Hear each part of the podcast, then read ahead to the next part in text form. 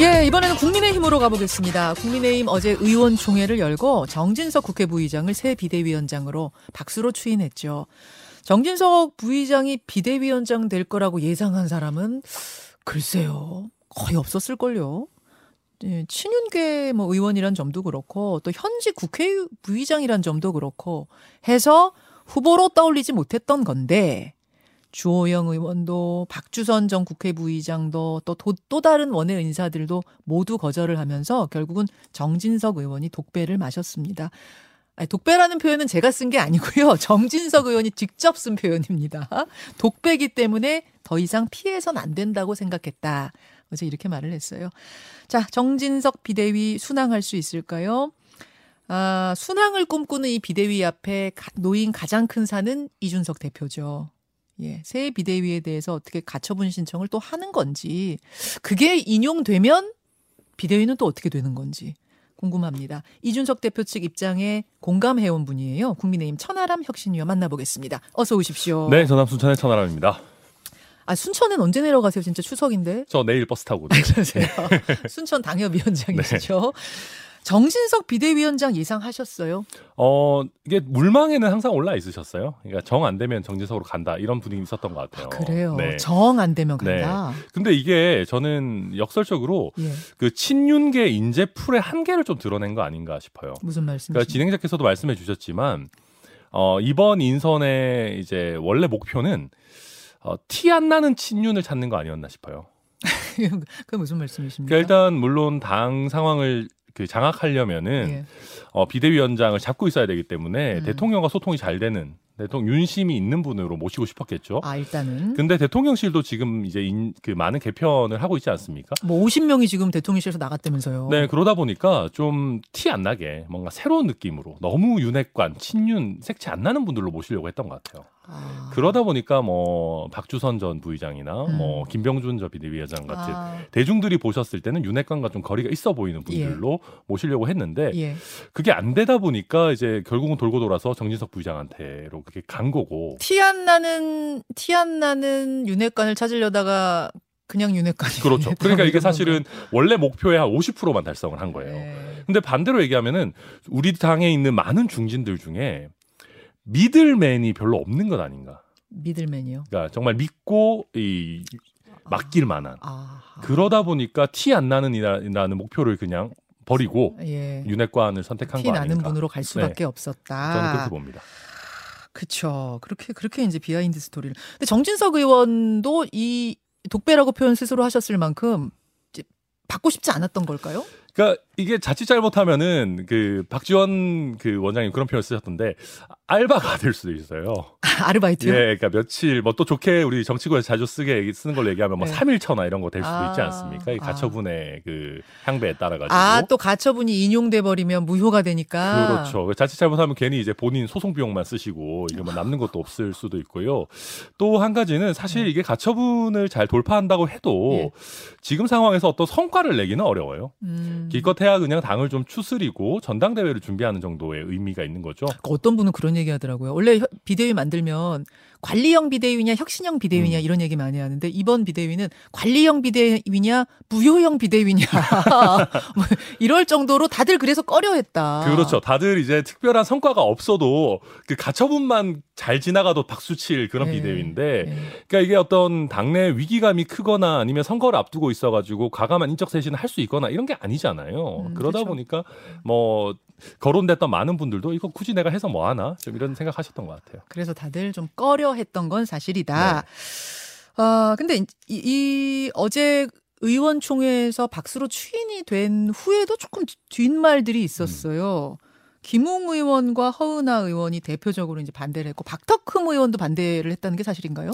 뭐 그런 것 같습니다. 박덕흠 어. 의원은 왜 반대하셨는지 저도 잘은 모르겠는데 정진석 의원하고 사돈 사이인데 추석을 앞두고 왜 그러셨는지 잘 모르 농담입니다. 뭐 뭔가 이유가 또 있으시겠죠. 아. 어, 그 아마도 이제 부의장직을 하시면서 이렇게 또 비대위원장까지 하는 게 맞느냐. 음. 그리고 또 아까 말씀하셨 드렸듯이 그러니까 너무 또 윤핵관 같은 느낌으로 다시 가는 게 맞느냐 하는 게 당내 우려가 실제 있거든요. 그게 어, 지금 이제 제가 말씀드린 김웅, 허은아, 박덕흠 이 세 분 정도가 다예요? 아니면 더 있는데 말을 못 하는 거예요? 더 있을 겁니다. 제가 봤을 때는 이쯤 되면은요. 찬성하는 사람, 반대하는 사람 다 박수 치라고 해 가지고 데시벨을 재야 될 것 같아요. 네. 데시벨을. 아, 그러니까 찬성하는 사람만 박수 치라 그러니까 아니 박수 안 치고 있으면 티가 안 나잖아요. 그러니까 허은하 의원도 나도 박수 안 치고 뭐 주변에 안 친 사람들도 있는 많았다. 것 같은데 어. 왜 이거 쳐서 넘어가냐. 그리고 뭐 김웅 의원 같은 경우는 이제는 뭐 타이밍을 뭐 빨리 잘 잡아야 된다 뭐 이런 얘기 할 정도니까. 타이밍이란 게 무슨 말이에요? 그러니까 이게 그 박수를 치려고 할 때 빨리 아 반대한다라고 얘기해야 되니까 이거 뭐 순발력 싸움이냐 지금 그런 얘기 하고 있거든요. 그러니까 좀 이런 형태로 가는 건 좀 문제가 있다 제가 봤을 때. 그리고 또 음. 어, 사실 그 정진석 부의장 같은 경우에는 최근에 기억에 많이 남는 거는 그 이준석 대표와의 우크라이나 설전.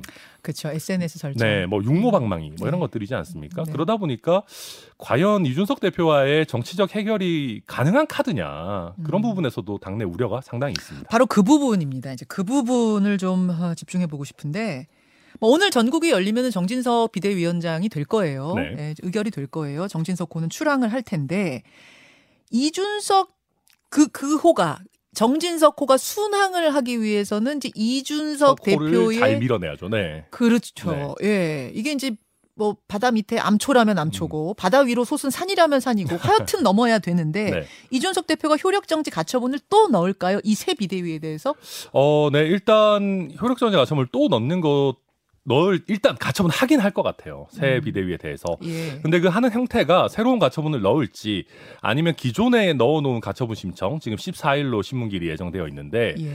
그 가처분 신청의 신청 취지를 좀 바꿔가지고 아. 어, 새로 출범하는 비대위로 아예 바꿔버릴지 그건 좀 고민을 할 것 같습니다. 근데 아. 어찌 됐든 예, 예, 어, 새로 출범하는 비대위에 대해서 문제 제기를 할 거라는 거는 저는 분명해 보입니다. 근데 당헌 당규를 개정해서 이번에 새로 꾸리는 거잖아요. 네. 그리고 주호영 비대위원장이 아닌 다른 분이 비대위원장 맡고 그러면은 어, 이번에 상황이 달라진 거 아닌가요? 기각될 가능성 있지 않습니까? 음, 그러니까 이게 뭐 저도 뭐 판단이 참 쉽지는 않은데요. 기본적으로 저는 6대 4 정도로 이번에도 인용될 가능성이 좀 더 높다고 봅니다. 그래요. 그러니까 정당에서 그 예. 당원 당규를 바꿨는데 법원에서 아 이거 완전히 무효야 이렇게 얘기하기는 어렵죠. 음. 근데 저는 법원에서 어느 어떻게 논리 구성할 거라고 예상을 하냐면 그래 뭐 당원 당규 바꾸는 거는 할 수 있어. 정당의 예. 자유지. 근데 그걸 소급적으로 이준석한테 적용하는 거는 안 돼라고 볼 것 같아요. 왜요? 왜냐하면 지금 이준석 대표는 새롭게 바뀐 당원 당규 하에서 선출된 대표가 아니지 않습니까? 예, 예. 근데 소급적으로 최고위원들이 사퇴하면은 이준석 대표를 날릴 수 있도록 지금 규정을 바꿔 놓은 거란 말이에요. 그런 거죠. 그러니까 소급적으로 이준석 대표의 지위를 약화시키는 것인데 아. 또이 소급적인 규정을 만들에 있어서도 전당대회에서 전체 당원이 투표를 한 게 아니란 말입니다. 음. 그러니까 뭐 몇 명이 이게 뭐 소, 상대적으로 소수인 전국위원회, 상임전국위원회 이런 데서 또 규정을 바꾸는 거고 또 극단적으로는 네명의 최고위원이 별도의 선거로 뽑는 당대표를 날릴 수 있게 만들어 놓은 거란 말이죠. 새로 바꾼 당원 당규. 그렇죠. 네. 그래서 이 당원 당규가 저는 뭐 이상하다고 생각하지만 이상하다고 해도 새롭게 바뀌는 당대표부터 그렇게 적용하면 모를까. 음. 과거 당대표에게까지 적용하는 거는 아. 또 결국 소급입법 논란이 나올 수밖에 없지 않나. 저는 그렇게 봐요. 아, 그렇게 되면은 또 어, 전체 당원의 뜻으로 선출된 사람을 이 쫓아내기 위한 어떤 자기적인 행동이라 고 그렇죠. 판단할 가능성이 있다. 그 재판부 입장에서도 좀 기분 나쁠 수 있거든요. 재판부가 어. 얘기한 거는 아니 민주적 정당성 있는 당 대표를 음. 왜그 어, 소수의 대의기관이 음. 함부로 몰아내냐라는 게 핵심이었는데 네, 네 취지가 네 그거를 음. 하기 위해서 지금은 사실 상황의 음. 규정을 짜맞추는 형태이기 때문에 재판부에서 이걸 그냥 문제 없다라고 넘어가기는 저는 간단치 않다고 생각합니다. 아니 만약 인용을 하면 그럼 또 어떻게 되는 거예요? 어, 뭐 비대위 시즌 3는 설마 하지는 않을 것 같고요. 뭐 비비 비 대위를 할 수는 없는 거니까 어, 어. 그렇게 되면은 아마 이, 준석 대표 제명 카드를 조금 더 본격적으로 만지작거리지 아, 않을까. 28일 날 윤리위가 열리니까 네. 제명 쪽으로 가지 않겠느냐 이런 말씀. 혹시 법이 아닌 어떤 정치로 다시 말해서 정치력을 발휘해서 정진석 비대위원장이 이 상황을 풀 해결할 가능성은 없겠는가 이런 기대하는 분들도 계세요. 어, 그러니까 그렇게 하려면은 이준석 대표를 내버려 두는 결정을 해야 됩니다. 근데 내버려 두는 결정이라는 게 생각보다 어렵다면 어려운 것이요.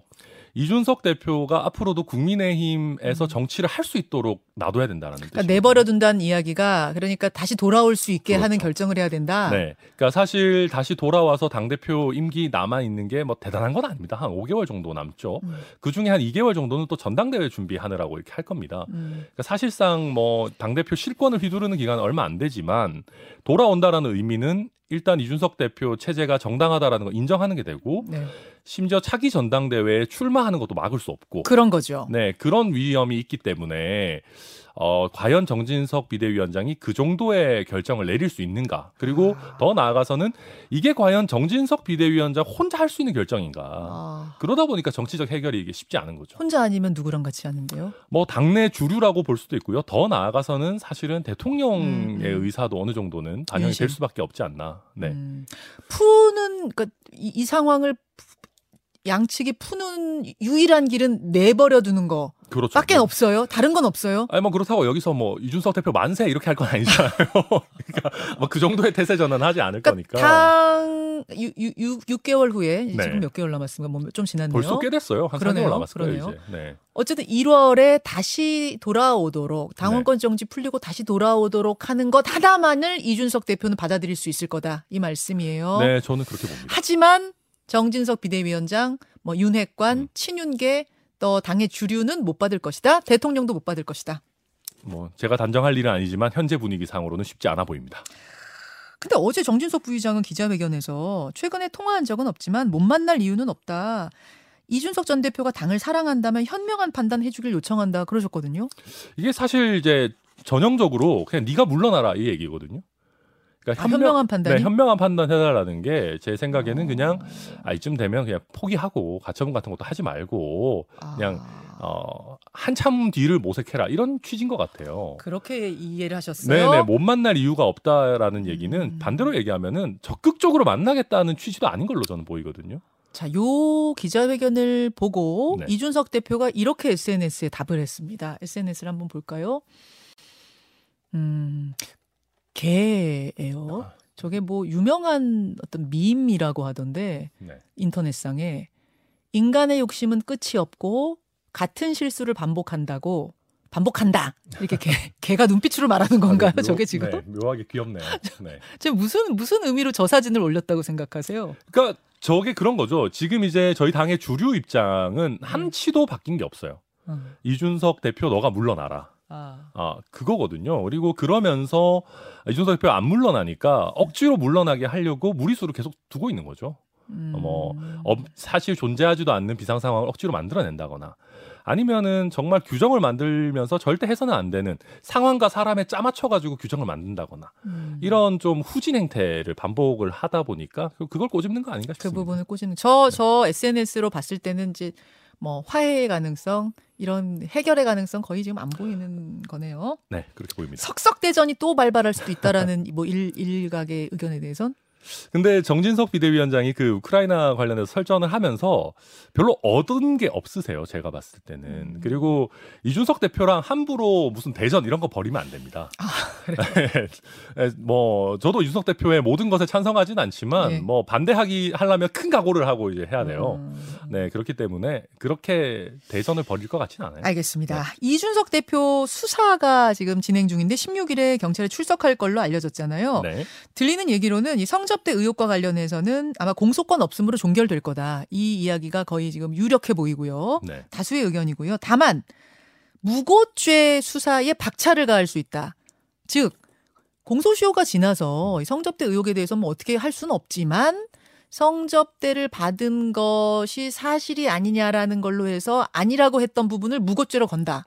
이건 어떻게 생각하세요? 그러니까 이런 게 저는 수사기관이 좀 우스워질 수 있는 일이라고 봐요. 왜요? 왜냐하면 그 성접대라고 하는 것의 실체가 명확하게 밝혀진다면 모르겠습니다. 뭐 진술 외에 객관적인 증거가 있어서 국민들이 모두 다 아 이거 정말 이준석 대표 성접대 받았네라고 납득할 수 있을 정도가 되면 모르겠으나 음. 만약에 그런 게 아니라 어떻게든 뭐라도 기소를 기소를 해야 되니까 그냥 대충 짜맞춰 가지고 어. 무고죄로 기소하겠다라고 예. 하면은 이거 더 큰 역풍이 불 거라고 보고요. 어. 물론 저도 수사 기록을 다 본 게 아니니까 예, 예. 어느 정도의 증거가 있는지는 봐야 될 것 같긴 예. 합니다만은. 예. 어, 지금까지 일단 언론에 공개된 바로는 그렇게 좀 무리한 기소로 보여질 여지가 상당히 있는 것 같습니다. 하긴 할 것 같습니까? 무고죄로 기소를?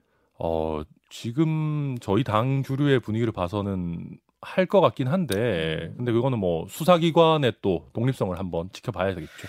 알겠습니다. 여기까지 아, 천하람 혁신위원 이야기를 들어봤습니다. 예, 고맙습니다. 네, 추석 잘 보내십시오. 김현정의 뉴스쇼는 시청자 여러분의 참여를 기다립니다. 구독과 좋아요, 댓글 잊지 않으셨죠? 알림 설정을 해두시면 평일 아침 7시 20분 실시간 라이브도 참여하실 수 있습니다.